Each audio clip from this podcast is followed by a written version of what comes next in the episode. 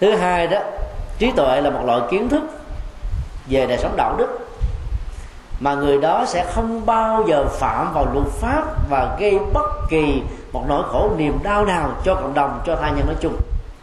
Có thể người đó không có uh, trình độ uh, học vấn không có dân bằng không có vai trò vị trí xã hội nhưng ứng xử của người này là không bao giờ vi phạm luật pháp. Giàu có bị săn đe giàu có bị hăm dọa giàu có bị cưỡng chế giàu có bị áp lực người đó vẫn sống theo quỹ đạo của đời sống đạo đức thôi. Người có trí tuệ là người như thế. Thì vậy đức phật đưa ra bốn tiêu chí này như là cái nhu cầu tâm linh rất là lớn. Và ai có được cái này đó thì là hoàng pháp viên đó đảm bảo. Dù người ta có thể nhớ giáo lý rất là ít, nhưng mà mọi thứ chúng ta lấy nhân quả làm hệ quy chiếu thì ăn chắc mặt bền. Không có sai đâu, để sợ trên đó. Có nhiều phật tử con mình nó đến mùa thi. Bây giờ à, tháng 4, năm 6 tháng à, tháng 6 là thi uh, chuyển cấp trung học không ạ? À? rồi uh, 14, 15, 16 tháng 7 dương lịch đó là thi uh, tuyển sinh cao đẳng về đại học. Rất nhiều phật tử khuyên con em của mình con ơi ráng niệm phật đi. Là sẽ được đổ đạt cao. Đâu đơn giản thế. Muốn đổ đạt cao thì phải học có phương pháp học và đừng để cho sức ép tâm lý nó đè nặng trong mùa thi. Học điều đặn và phải tự tin vào chính bản thân mình. Không sử dụng các cái phao trong lúc thi. Và nghĩ rất rõ rằng là kết quả của thi không quan trọng, mà tiến trình học mới là trọng tâm. Học có điều thì thi sẽ đạt điểm cao thôi. Nên là không bị sức ép nào hết người ta phải hướng dẫn cái kỹ năng thiền định cho con em của mình. Thông qua sự hít thở tức là khi vào ngồi trong lớp thi đó, hít thở thật sâu, nhẹ nhàng, thư thái, phối hợp với niệm phật. Niệm nam mô a di đà phật hoặc là nam mô quan thế âm bồ tát. Tôi đang tự tin, tôi có đủ năng lực, tôi có thể giải quyết đề thi rất là dễ dàng. Tất cả nội dung của đề thi nằm trong vòng khả năng và kiến thức của tôi, cho nên tôi không có gì để lo, thấp thỏm, hồi hộp, sợ hãi, run hay là toát mồ hôi nhẩm như thế và hít thở thật sâu. Nam mô a di đà phật. Nam mô quan thế âm bồ tát. Nở một nụ cười tươi mát đàng hoàng. Thì đảm bảo đó, tất cả những gì chúng ta học tự động, nó hiển hiện lên rõ một một như là tấm gương. Có nhiều em học sinh nó run lắm. Vì sức ép tâm lý đó, nó làm cho ức chế kiến thức và nó làm quên hết tất cả. Bây giờ ta hướng dẫn cho các em mình cái kỹ năng làm chủ cảm xúc trong mùa thi, thì con em mình sẽ thi đổ đạt cao trước khi thi là kêu con em mình lại phật. Và đừng có hiểu là đơn giản là niệm phật đi, phật để gia hộ. Mà ta phải phân tích cái kỹ năng để hiểu rõ tại sao nó có được cái giá trị đó. Cái nỗi sợ hãi đó, bình thường nó giống như cái quặng dầu nằm ở dưới đất. Mà đến cái thời kỳ mà khẳng kiếp nhất á nó sẽ trở thành dầu loan ở trên mặt nước. Mặt nước nếu được hiểu như là kiến thức, là trí nhớ thì nó bị che bởi lớp dầu thì làm sao sử dụng được. Cho nên hít thở nhẹ nhàng, sâu lắng, không cưỡng bức nó, không có ờ, dùng cưỡng lực để đè nén nó. Thì lúc đó đó là cái lượng oxy trong là nó đi vào trong cơ thể của chúng ta thông qua thanh quản buồng phổi và nó làm cho quá trình trao đổi chất và trao đổi máu nó tốt hoàn toàn, máu được tươi nhuận và các nơ ron thần kinh đương làm mới. Cho nên ờ, tất cả những ký ức về việc ôn thi nó được nhớ một cách vanh phách và rõ ràng từ đầu chí cuối. Đó là nhân và quả đó. Nhân là cả một tiến trình học. Học có phương pháp, học với thầy, học với bạn, học tự ở nhà và học ở trong lớp. Cộng với cái kỹ năng làm chủ cảm xúc cho nên, kết quả thi cử sẽ được đảm bảo hơn hơn là đơn thuần ta chỉ nói là con ơi, ráng niệm phật đi, phật với gia hộ. Nếu phật và gia hộ như thế tôi nghĩ là đức phật hết sức là là ô dù không ạ? À? ai năn nỉ mình, ỷ ô với mình, lại luật mình thì phật mới gia hộ. Còn những học sinh khác, những sinh viên khác nó không nghĩ đến mình, không gia hộ hả? Phật đâu gia hộ được như thế đâu. Cho nên ta phải phân tích vấn đề nhân quả trong thi cử như thế nào để cho con em mình hiểu đó là bốn yêu cầu tâm linh.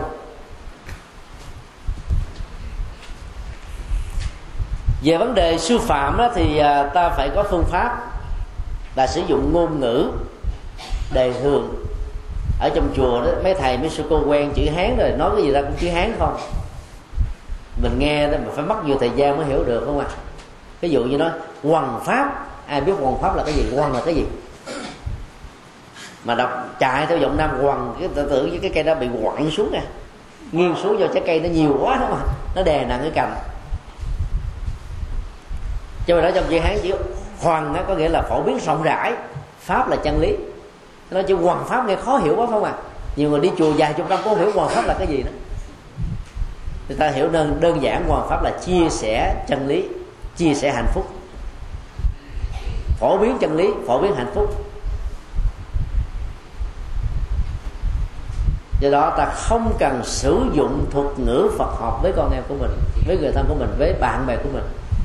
Mà sử dụng cái vốn hiểu biết bằng kinh nghiệm của chúng ta để chúng ta phân tích Phật pháp.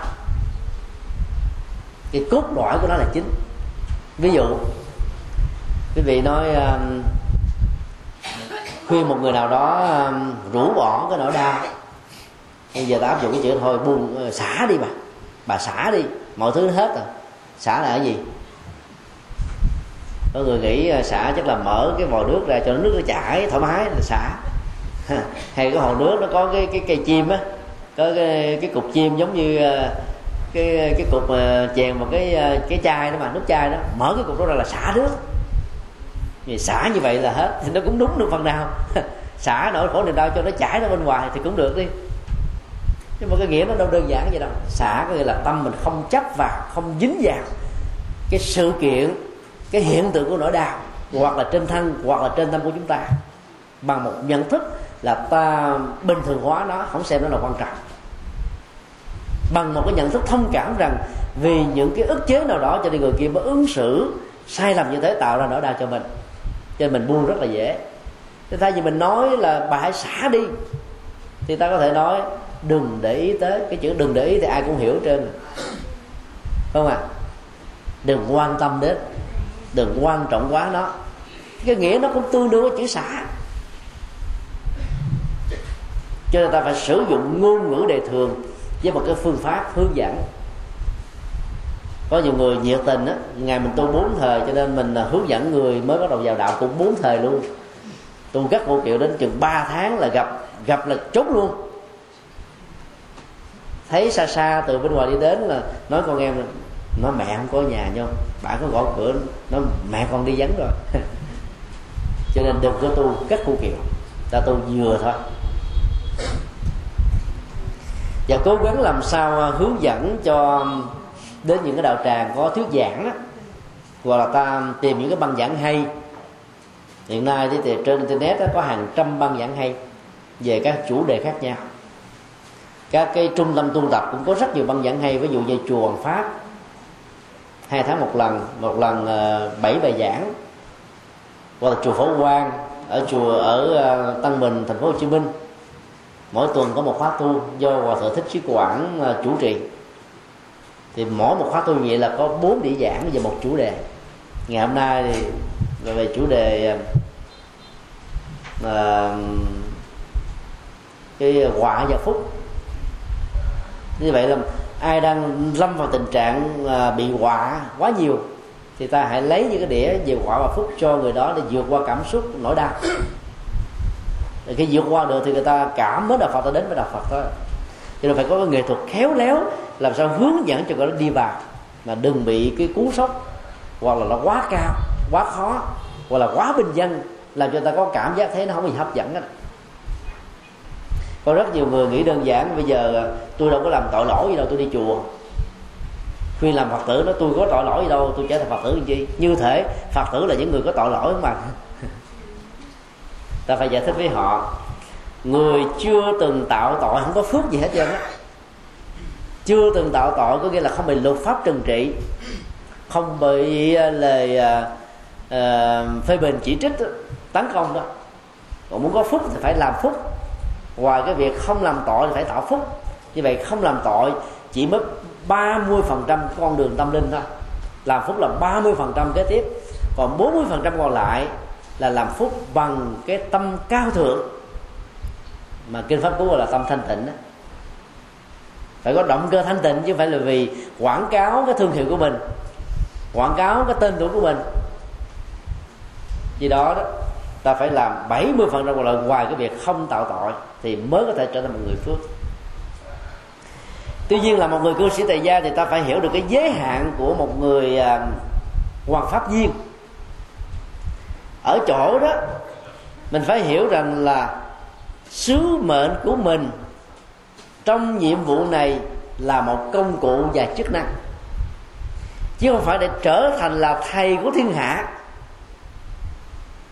mình đến với cuộc đời mình nghĩ mình như là một công cụ á, thì mình phát tâm ghê gớm lắm. Ví dụ cái quan niệm tôi là một ly nước mát cho người uống vào cảm thấy đỡ khát. Tôi là một chén cơm có dưỡng chất để người đang đói ăn vào có thể có được sức khỏe và bình phục. Tôi là một chiếc áo ấm của mùa đông. Tôi là cái máy điều hòa của mùa hè nóng nực.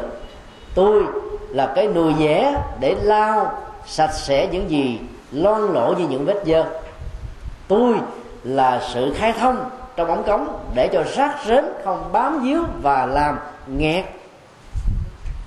Hệ thống này. Tôi như là cái đồng hồ báo thức để cho mọi người làm việc đúng giờ. Mình nghĩ mình là một công cụ, là một chức năng thì càng dấn thân, càng phục vụ, càng chia sẻ Phật pháp cái tôi của mình nó không lớn lên. Lớn cái tôi nó còn hơn lớn tim đó. Lớn tim là nghẹt thở thở nổi. Lớn cái tôi đó thì mình chẳng những là tự làm mình ngạt thở mà làm ngạt thở cho thiên hạ đó. Đến người nào tiếp xúc với ai có mặt ở đâu đều làm cho người khác ngạt thở hết. Cho nên tu học chia sẻ hoàn pháp cho người khác phải nghĩ mình là một công cụ của đức phật thôi. Và hiểu một cách uh, gần gũi hơn ta là một bàn tay của đức phật thiên thủ thiên nhãn đem chánh pháp của đức phật đến với những người khác ta, một bàn tay nối dài một bàn tay nối kết một bàn tay hướng dẫn một bàn tay trợ giúp một bàn tay dìu dắt một bàn tay chăm sóc. Thì rõ ràng cái lòng phát tâm của chúng ta ngày càng cao nhưng mà cái dướng vào trong các tôi như là một cái chủ nghĩa công thần nó không có. Thì càng làm nhiều chừng nào thì quần chúng càng mến phục chúng ta chừng đó. Thứ hai ta nên quan niệm rằng à, cái việc hoàn pháp duyên cũng giống như là trồng và tưới nước cho các hạt giống ở trên một đồng ruộng hay là mảnh đất, tươi tốt. Như vậy, bản thân của mỗi người là một hạt giống. Hạt giống phật tính đang bị ngủ quên. Bây giờ ta tưới mát để đánh thức chất phật ở trong những người thân và những người dương mà ta gặp còn chùa chiền tam bảo và các đạo tràng đó làm mảnh đất tốt. Và phải gieo cái hạt giống đó trên những mảnh đất này thì hạt giống đó mới sanh hoa kết trái, tạo thành quả cho chúng ta. Phải hiểu mình chỉ làm công việc là tưới chăm sóc thôi. Thì hầu như là trách nhiệm của chúng ta cao lắm. Ví dụ làm cha, làm mẹ mỗi khi thấy đứa con mình được mình chăm sóc, mình cảm thấy hạnh phúc không ạ? Thì những người mà chưa phải là phật tử mà đưa ta chăm sóc để trở thành phật tử, mình cũng quan niệm tương tự như vậy. Chứ đừng nghĩ đây là một cái gánh nặng, đây là một sự mỏi mệt, đây là một trọng trách lớn quá là không nổi.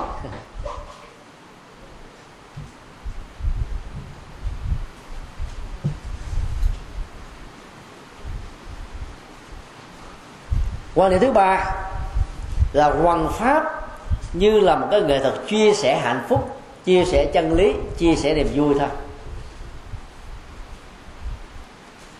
Để hỗ trợ cho việc đó đó chúng tôi đề nghị là cứ mỗi một câu lạc bộ xin lỗi mỗi một cái đạo tràng á giống như đạo tràng à, tại chùa phụng thánh như thế này cô đông à, nên lập một cái câu lạc bộ cười. Ai có đi à, chuyến à, hành hương à, phật tích vừa qua cho chúng tôi hướng dẫn đó thì à, sẽ biết rằng là chúng tôi đã lập hai câu lạc bộ cười trên hai chiếc xe bớt và đoàn sau năm mươi mấy người đoàn trước là sáu mươi bảy người đều là thành viên của câu lạc bộ cười hết. Nỗi đau ở đâu cũng có. Người giàu có nỗi đau của người giàu, phần lớn là về à, cảm xúc, về tinh thần. Người nghèo khổ đau về vật chất, cơm ăn, áo mặc, là kèm theo đó là nỗi đau về tinh thần. Bây giờ mỗi ngày ta tập cười tôi cười sang sảng tôi cười kha khả tôi cười ngoan hỷ. Thì những nỗi đau nó có nó sẽ bị rơi rụng hết à. đến à, bồ đề đạo tràng á, thì à, phái đoàn của chuyến thứ nhất đó phát tâm đến năm ngàn đô để làm từ thiện. Có người đã bỏ ra cả ngàn đô để đóng góp. Và à, đoàn đã thỉnh mời 500 hộ nghèo vào chùa Linh Sơn để phát quà vừa tiền mặt vừa gạo. Chúng tôi đã nhờ ông Kabu diễn dịch bằng tiếng Hindi để cho người dân Ấn hiểu là khi tiếp nhận các tặng phẩm này đó, thì quý vị hãy cười với niềm vui và hãy nhập cản nụ cười này về nhà của mình để cho cái ờ, gương mặt đó là khô héo, cằn cỗi. Chúng ta nó trở thành như là một hoa sen. Ông đã giải thích và bắt đầu tập cười. Ha ha ha ha ha ha khó khó khó khó ha ha ha ha rồi mỗi người cười một kiểu. Cười sáng khoái cười thoải mái. Mỗi ngày trước khi đi làm ra trước nhà hít thở không khí là người ta cười. Mỗi người cười một cười. Quý vị tập cười đi. Đừng có sợ là cười mất duyên. Cười xong á mình có duyên nhiều hơn. Đang tám chục tuổi mà cười cái còn có bảy chục tuổi đang năm chục tuổi cười cái còn lại ba chục tuổi thôi. Nó có giá trị trị liệu về sức khỏe tốt lắm. Nó làm cho mình trở nên hạnh phúc. Cái tập cười như vậy và mình cứ nghĩ giáo pháp mà mình chia sẻ cho quần chúng đó, nó là những nụ cười. Mỗi một giáo pháp nó có chức năng trị liệu riêng. Đừng hiểu đơn giản rằng là bao nhiêu cái nỗi khổ niềm đau có niệm phật là hết không có đâu. Niệm phật là một phương pháp thay thế tại lúc mình đau quá, lấy danh hiệu của phật thay thế vào thì nỗi đau tạm thời quên đi, giống như uống thuốc giảm đau vậy đó. Chứ đâu không hết đâu. Muốn hết đau thì ta phải hiểu cái đau này từ đâu mà có. Ví dụ có người đau vì có một bà nào đó nói xấu mình mình trở thành nạn nhân trực tiếp của những lời tuyên truyền không chân chính. Cho nên nó làm tốt mà bị tiếng quan, khổ đau quá. Mà bây giờ kêu, bà ráng niệm phật đi hết hết nổi cái niệm, nam mô di đà phật. Phật ơi, con quá ức quá. Nam mô di đà phật. Trời ơi, chán nản quá. Nam mô di đà phật. Tôi thề, tôi không làm chuyện này nữa. Nam mô di đà phật như là hoàng trung ông nói, kiếp sau xin chớ làm người làm cây thông đứng giữa trời mà reo. Làm cây thông đứng ở nước việt nam là coi chuyện mười đốn đó phá rừng, phá củi, phá hết tất cả. Làm người xuống thấy mồ, không muốn rồi đi làm làm gỗ làm gì? Do đó đó ai mà bị ức chế bị quan ức thì phải dạy người ta đọc bài kinh từ bi để quan hỷ để tha thứ để buông xả hay là đọc bài kinh dạy về từ bi hỷ xả hoặc là những bài kinh dạy về quán vô ngã nỗi khổ đó thì đã bám ở trên tinh thần nỗi đau nó bám trên vật lý tức là thân thể. Bây giờ mình quán là à, cảm xúc này không phải là tôi ý niệm quá này không phải là tôi tâm tư này không phải là tôi, nhận thức phân biệt là phải là tôi tôi không bị kẹt vào những thứ này, có chỗ đâu bám nữa không ạ? À?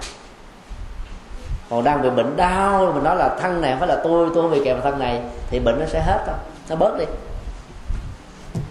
Là thì đối với những người bị cái nỗi quan á, thì ta phải dạy người đó quán tưởng, cái đó không phải là mình. Và dạy ta phải quán tưởng là không có tác giả, tức là người ta có cố tình đi nữa, mình vẫn hiểu đơn giản là người đó bị vô tình và hiểu sai cho nên làm bậy gì đâu. Chứ phải là cố tình hại mình chọn về bánh xe, phá đám mình. Nghĩ như thế thì cái nỗi đau nó giảm xuống liền. Còn nghĩ người ta chơi mình đó là mình khó chịu lắm. Thế vậy là ta phải giải phóng nỗi đau của quan ức bằng những cái phương pháp, những bài kinh cụ thể chứ không phải chỉ có niệm phật là đủ đâu. Do đó phải hiểu mỗi một bài kinh là một đóa hoa sen là một phương thức trị liệu, là một nụ cười, là một niềm vui, là một sự an vui, hạnh phúc. Như vậy là người phật tử cần phải biết và đọc nhiều bài kinh khác nhau để ta mới có thể đáp ứng, thích hợp với các căn cơ, đối tượng mà mình đang hướng dẫn người ta vào đạo. Bây giờ thì à, ngoài kinh sách bằng chữ phần lớn chỉ thích là với giới trẻ người lớn tuổi đọc không nổi. Mắt kém á thì ta có thể uh, sử dụng các bản kinh uh, bằng đĩa CD ta gọi là thư viện sách nói Phật giáo. Từ à, uh, 5 năm qua đến chùa giác ngộ đã tổ chức một cái thư viện sách nói gồm uh, tất cả các bản kinh được dịch từ tiếng Bali các bản kinh được dịch từ uh, kinh uh, A Hàm chữ Hán và các bản kinh dịch từ kinh điển Đại thừa chữ Hán. 100 đĩa CD mở một đĩa như vậy là khoảng um, 15 tiếng đồng hồ. Các vị chỉ cần nghe thôi. Nếu ai có internet tại nhà mở internet nghe trực tuyến. Vào tủ sách đạo phật com tủ sách phật học com thì ta sẽ có thể nghe được các kinh điển. Và như vậy yếu mắt không còn là một trở ngại nữa. Chỉ có những người nào già mà bị lãng tai thì hay mệt chút xíu thôi do đó nghe nhiều bài kinh đọc nhiều bài kinh đó, thì mình biết nhiều phương pháp trị liệu bệnh tâm lý hơn. Hướng dẫn cho những người thân của mình vào trong đạo. Thì làm được như thế là ta hoàn tất cái nhiệm vụ hoàn pháp. Tức là chia sẻ chân lý chia sẻ hạnh phúc với cuộc đời. Thì bây giờ à, nếu ai có thắc mắc về xin đi những câu hỏi. Bất cứ câu hỏi nào liên hệ đến sự tu học nói chung con thì đi theo các khoa nhưng mà con với thầy là con đọc kinh ấy thì những hôm thường xuyên ấy thì là một ngày thì là đọc kinh pháp hoa rồi là phân thế nhưng mà những cái ngày rằm hay mùng một ấy thì là chúng con phải đọc cả kinh pháp hoa rồi kinh kinh đà kinh dược sư. À, thì có được không ạ là con đọc một số bài chú. Thế là à, con đọc nhiều như thế thầy nói rằng là đọc nhiều kinh thì con à, hôm nay thì con xin hỏi như vậy à, là ai đi đọc phật thầy chỉ làm cho ạ? Ở đây quý vị nào một ngày ăn ba cử cơm giơ tay lên ngày ăn ba lần cơm đó giơ tay lên. Không thấy ai giơ tay hết trơn. Ai ăn một ngày hai lần giơ tay lên. Như chung gì là phần lớn ăn hai lần phải không ạ? Giới trẻ thì ăn ba lần, có người ăn bốn lần. Ai ăn từ lúc mới sinh ra cho đến lúc qua đời, một loại thực phẩm duy nhất giơ tay lên. Không ai hết trơn như vậy là mỗi bữa cơm mình có nhiều món ăn khác nhau không à? Tại sao chúng ta cần nhiều món ăn khác nhau? Thứ nhất là về phương diện y học, cần dưỡng chất. Mỗi một loại thực phẩm có dưỡng chất khác nhau. Thứ hai, về phương diện tâm lý. Ăn cái gì ngon mà lặp tới lặp lui nhiều lần sẽ dẫn đến cảm giác nhàm chán. Thì cái việc đọc tụng kinh điển cũng như thế. Một bản kinh là một loại dưỡng chất tâm linh và ta phải ăn nhiều dưỡng chất tâm linh thông qua việc đọc nhiều bài kinh khác nhau. Cho nên, ngoài kinh pháp hoa trọn bộ hoặc là bổn môn kinh pháp hoa mà cô đang đọc đọc thêm kinh di đà, kinh pháp môn, kinh dược sư, kinh du lan và hàng trăm các bản kinh khác thì càng tốt. Để ta không có thiếu chất. Đọc một bài kinh ta vẫn đủ. Nó giống như là nước biển, mênh mông nhưng mà thuần có một vị mặn thôi. Giáo pháp đó, mình mong được có thuần vị giải thoát. Nhưng giải thoát nó có nhiều cách để đến. Cho nên mỗi bậc kinh nên giúp cho chúng ta một cái phương thức để trị liệu. Do đó ta đọc càng nhiều càng tốt. Đọc muốn càng tốt hơn nữa thì phải hành trì. Muốn hành trì thì phải hiểu nghĩa rõ. Muốn hiểu nghĩa rõ thì phải học giáo lý. Muốn học giáo lý thì phải đến các giảng đường muốn đến các giảng đường thì phải thông qua các đạo tràng như thế này. Nói chung nó là cả một tiến trình. Do đó đọc càng nhiều thì tuệ giác phát sinh càng tốt và giờ đó hạnh phúc lớn tăng trưởng càng nhanh. Xin điều hỏi khác. À, nhưng là con xin bạch thầy à, con cũng hôm nay được thầy à, à, giảng thì tụi con cũng hiểu được rất nhiều. Và trong một quá trình tụi con đi tu tụi con cũng đã cũng đã nắm được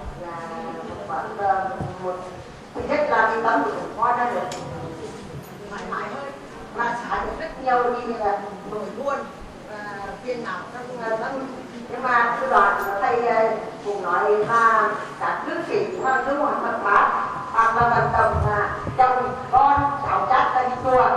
Nhưng mà con thì con cũng nghĩ là đối bản thân của con ấy, là một đi rất nhiều đi rất nhiều năm rồi. Nhưng mà cái chuyện là vận động con cháu mà đến chùa tụng kinh hoặc là đến chùa để phật thì cũng hơi khó. Cho nên con cũng muốn rằng là sau những cái việc như thế này mà bên Phật giáo trung ương không à, kết hợp giữa gia đình à, nhà trường và xã hội để cho tiền cho chúng con về nhà mà có quan tâm tâm lợi chúng con để chúng con uh, hóa các cháu như thế nào hiện nay đó đạo Phật là tôn giáo duy nhất trên thế giới chưa có các quy định về pháp quy, hướng dẫn tất cả cha mẹ và thành viên còn lại trong gia đình trở thành là phật tử nội. Còn các tôn giáo khác, cha mẹ đạo gì thì con em đạo đó. Vì hiểu lầm lời phật dạy, đạo phật là đạo tự do. Tự do đây có nghĩa là con đường giải thoát.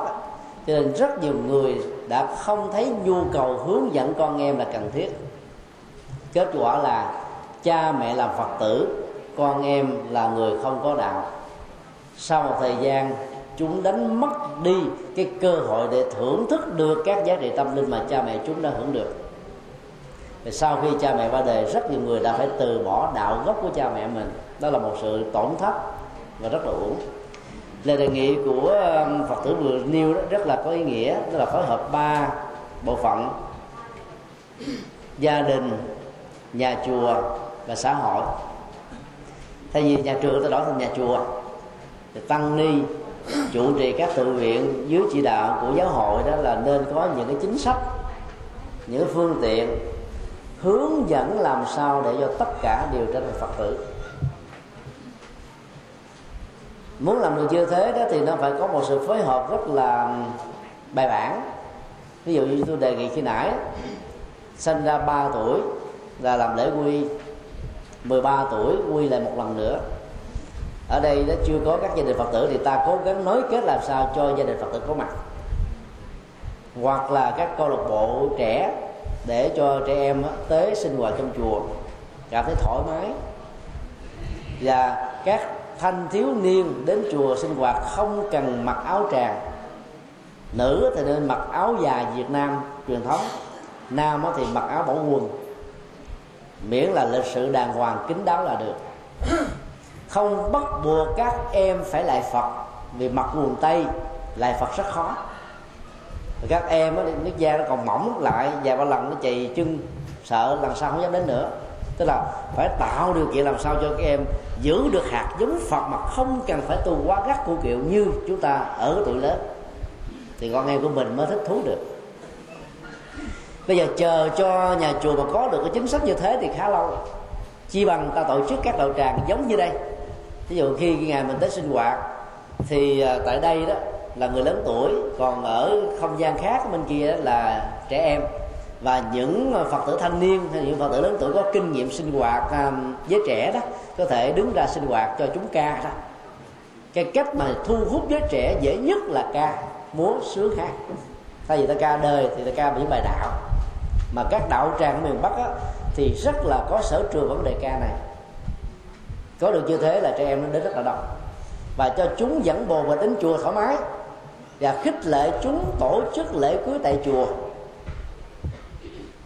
Bởi vì kinh điển Phật dạy về tình yêu hôn nhân hạnh phúc gia đình nhiều hơn bất kỳ một tôn giáo nào khác hiện nay. Do vì ngộ nhận là chỗ nhà chùa là nơi thanh tịnh không được bàn chuyện tình yêu. Cho nên rất nhiều ờ, người lớn tuổi cứ ờ, không có tạo điều kiện cho con em mình đến chùa hoặc là tổ chức lễ cưới. Bây giờ ta phải thay đổi quan niệm. Ta lo được một lễ cưới cho giới thanh niên đó thì ta hướng dẫn luôn cả đời sống tâm linh của chúng mấy chục năm còn lại. Còn phần lớn các chùa hiện nay chỉ mới là vấn đề tống tán lễ tang thôi. Quãng cuối cuộc đời. Dĩ nhiên nó quan trọng cho tiến trình tái sinh nếu ta lo luôn cái phần thanh niên thì đạo phật sẽ tròn được cái nhiệm vụ phụng sự. Giới trẻ thì ta phải biết cái gì mà không bắt buộc thì sẽ không làm. Trẻ luôn luôn bị trển mãn và thích vui chơi và bỏ bê. Cho nên phải có một cái quy định có những cái khuôn phép ràng buộc. Miễn khuôn phép ràng buộc đó là tạo chúng được cái giá trị lợi ích. Thì ta phải làm một cách tương tự như thế để giữ con em của mình trong truyền thống à, phật tử nào miền trung, đặc biệt là huế là cái ờ, tỉnh có được truyền thống này rất là tốt. Cha mẹ là phật tử hiếm khi nào con em không có đạo hoặc là đi theo đạo khác lắm. Nó có cái truyền thống để làm. Và nếu mình nghĩ đó là một nhu cầu lớn thì ta sẽ quyết tâm làm. Khi làm thì chắc chắn sẽ được. Vấn đề còn lại là thời gian mà thôi. Cho nên trong lúc chờ đợi, giáo hội trung ương có một chính sách hướng dẫn làm thế nào để cho trở thành phật tử chân chính thì ta là cha là mẹ người lớn á, ta hướng dẫn dĩ nhiên nó hơi khó nhưng rồi nó sẽ được các tôn giáo khác người ta làm được mà chỉ có đạo phật là không làm được thôi Thế đó là một cái cái phần à, à, khuyết rất là lớn mà ta cần phải bổ sung à, xin đi câu hỏi khác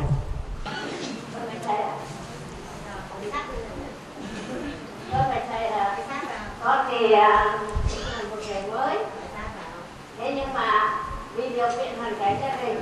Cho nên là con ờ, thực kinh thì nói chung là không được ờ, uh, nhiều nhưng mà sáng thì con có con tụng kinh mà một đồng một tiếng thì con có thắp hương tối thì vì các cháu nó nhỏ gia đình cũng không nào. Cho nên phải độ mười rưỡi con mới có thể là trì kinh nhưng mà thời gian đó thì con không thắp hương thế thì vậy thì con cũng không biết được là cái sự không thắp hương đó nó có cái gì? Không phải con chỉ, chỉ bảo bằng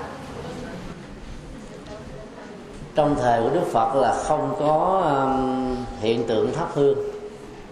Bây giờ ta tới hình dung. Ông bà của mình đang uh, sống khỏe mạnh á mà mình để một cái bát hương ở trước lỗ mũi. Mình nói là mình cúng cho ông bà mình. Ông bà mình nếu không bị gọi là nghẹt mũi thì cũng bị sặc xì dầu. người trung hoa nó quan trọng về lễ nghi. Cho nên khi đạo phật đến trung quốc bắt đầu cái tục cúng hương mới bắt đầu có. Chứ thời phật làm gì có cái tục cúng hương. Bày tỏ lòng tôn kính với đức phật á, trong truyền thống văn hóa của ấn độ nó gồm có ba hình thức. Thứ nhất là đi nhiễu quanh đức phật ba vòng theo chiều kim đồng hồ. Thứ hai khi ngồi xuống thì không ngồi đối diện trực tiếp mà ngồi qua một bên ở một vị thế thấp hơn. Thứ ba dùng bàn tay của mình đụng vào bàn chân của đức phật. Như bày tỏ lòng tôn kính với tại bàn chân nó thường là giảm đạp lên cái dơ phải không ạ? Mà ta phải tôn quý à, một người mà tôn quý luôn cả bàn chân thì ta phải hiểu đó là lòng tôn trọng lớn nhất. Cái ngày xưa là không có lại. Sau này khi đức phật qua đời cả trăm năm đó, thì cái tục lại ảnh hưởng từ trung quốc bây giờ nó lan tỏa khắp thế giới mới có. Cho nên đó, tụng kinh vào mỗi ngày theo một thời khóa ấn định có hương thì cũng được không hương cũng không sao. Người trung hoa tại sao phải dùng hương? Bởi vì trong cái loại nhan trầm đó loại trầm thiệt đó nha nó có kích thích làm mình hưng phấn và không buồn ngủ. Cho nên đó, là trong cái phòng tụng niệm đó, mình để một cái thẻ hương nho nhỏ thôi thắp lên một cái để làm cho mình minh mẫn sáng suốt. Và giờ đó, suốt cái thời đọc kinh đó, mình nhớ vanh phách những gì đức phật đã dạy để hành trì. Còn bây giờ người ta lại không hiểu ý tưởng đó. Về phương diện y khoa, mà có nghĩ là cúng là có phước, cho nên người trung hoa đó, mỗi lần mà đốt hương là đốt luôn cả một và bó nhang, cả trăm thẻ. Nếu người nào vào chùa cũng đốt nhang như thế, thì các đức phật và đền chùa bằng các lỗ quý à, sơn son thép vàng trong vòng 3 tháng là đen thùi hết. Nhang á, chỉ có năm bảy ngàn một bó. Mà đốt như thế cái tiền mà sơn son thép vàng tốn vài chục triệu. Nó đâu cần thiết đâu không à bất cẩn một cái là có thể cháy chùa. Do đó các chùa ở đài loan trung quốc nhật bản hiện nay đó người ta cấm thắp hương trong chùa mà trước chánh điện người ta để một cái ờ, chân hương rất là to. Ai muốn cúng hương thì cắm hoài và bên trong là không có nữa. Để cho người đi chùa không bị ngọt các chùa miền nam á, mà có khu vực người hoa ở đó thì đến những cái ngày sầm lớn mùng một là ngọt thở vô cùng. Tại vì khói ngu ngút. Mặc dầu cấp lên cái bát hương hai hai chục giây sau là có người ta thỉnh xuống rồi nhưng mà người ta vẫn thấp cho nên là phật tử ta cúng tại nhà không nhất thiết phải thắp hương. Không nhất thiết phải thắp hương. Miễn là lòng bày tỏ sự tôn kính của mình dành cho tam bảo đạt được là được. Còn thắp hương chủ yếu là để tác dụng y khoa, cho mình không có buồn ngủ không bị hôn trầm. Để ta tu trì một cách tinh tấn và bền bỉ là tốt. Xin yêu câu hỏi khác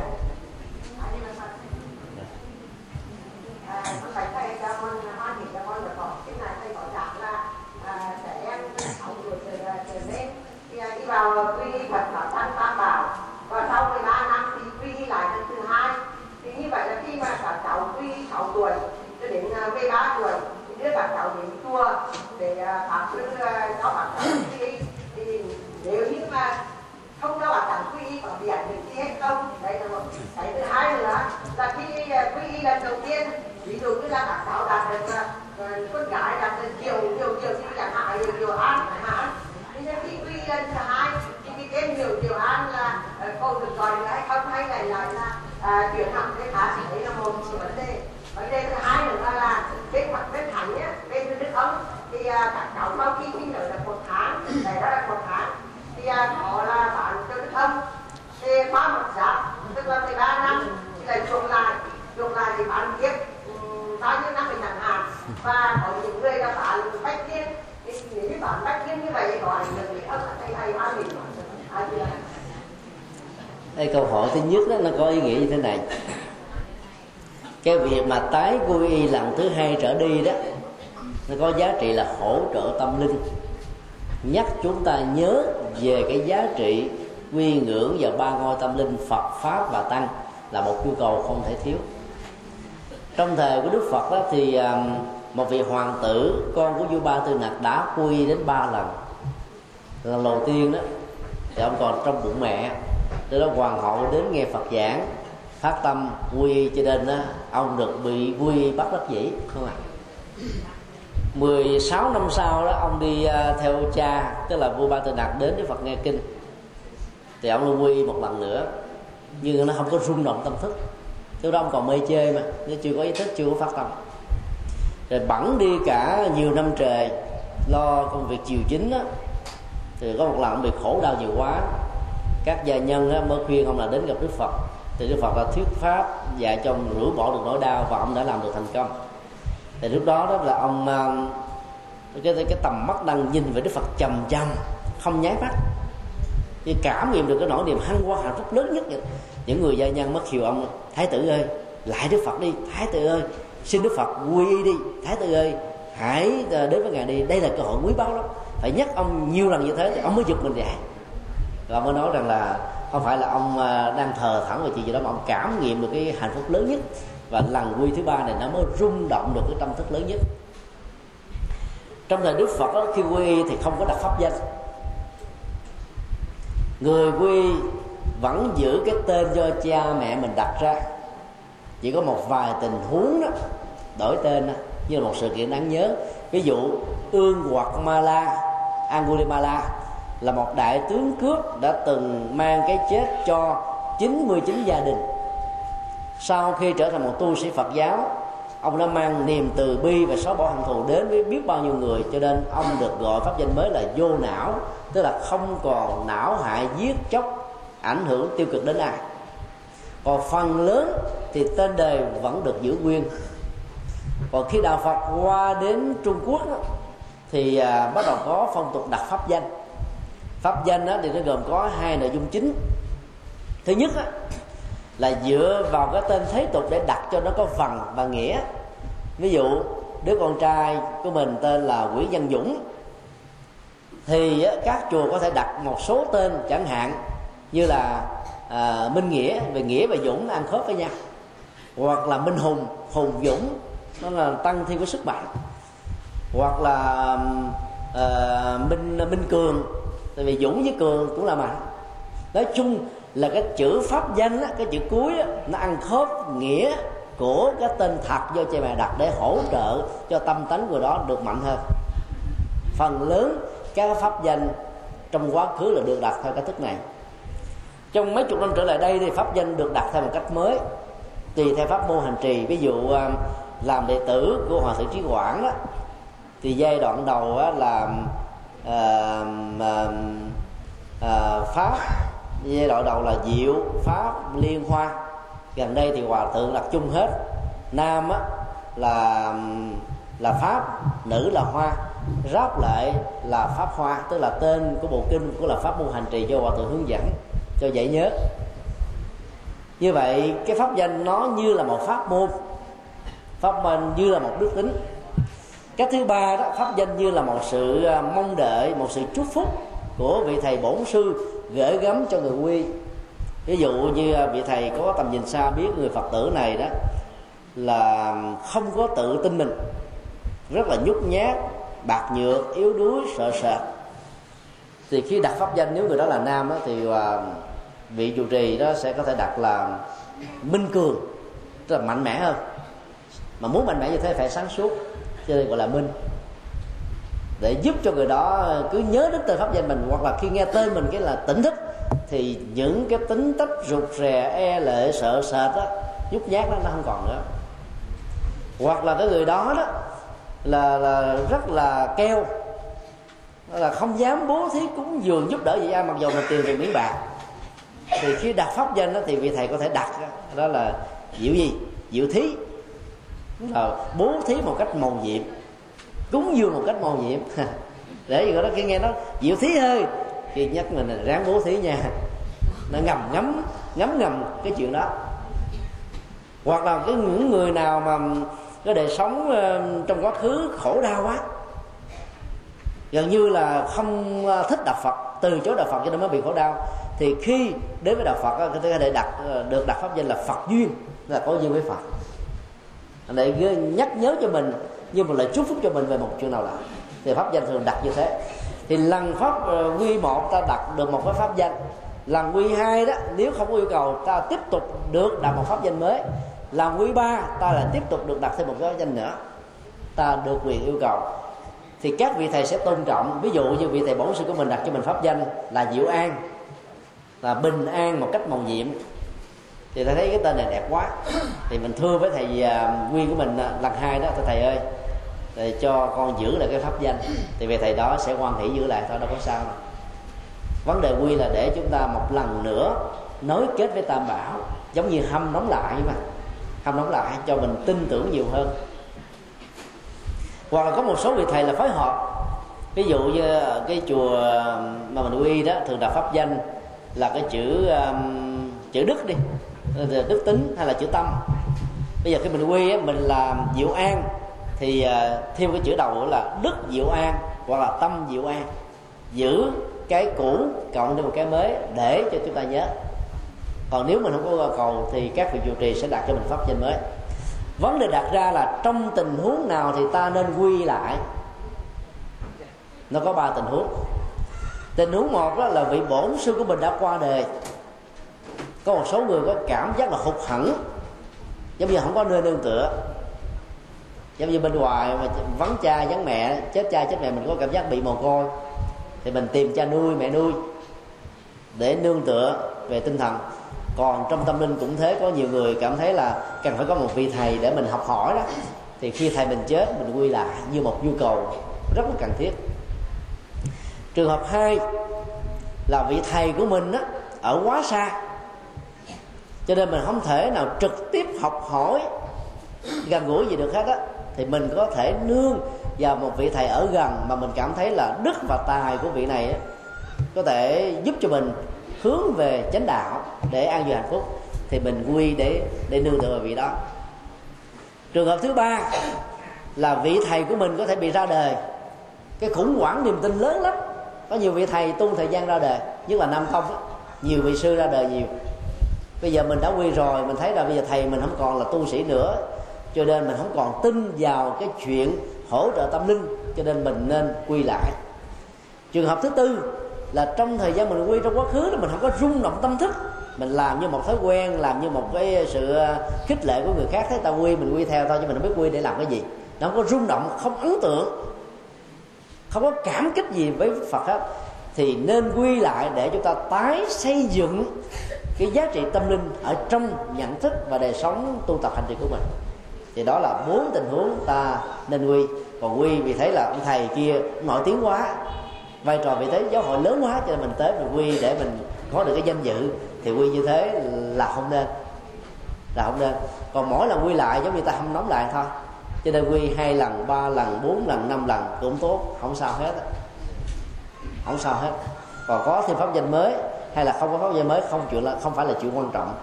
Quan trọng là ta được hâm nóng nhiều lần đó để khỏi quên rằng ta là một người phật tử, giữ ba ngôi tâm linh từ đây cho đến trọn đời, ta không có quy ngưỡng thượng đế và các thần linh nào nữa hết.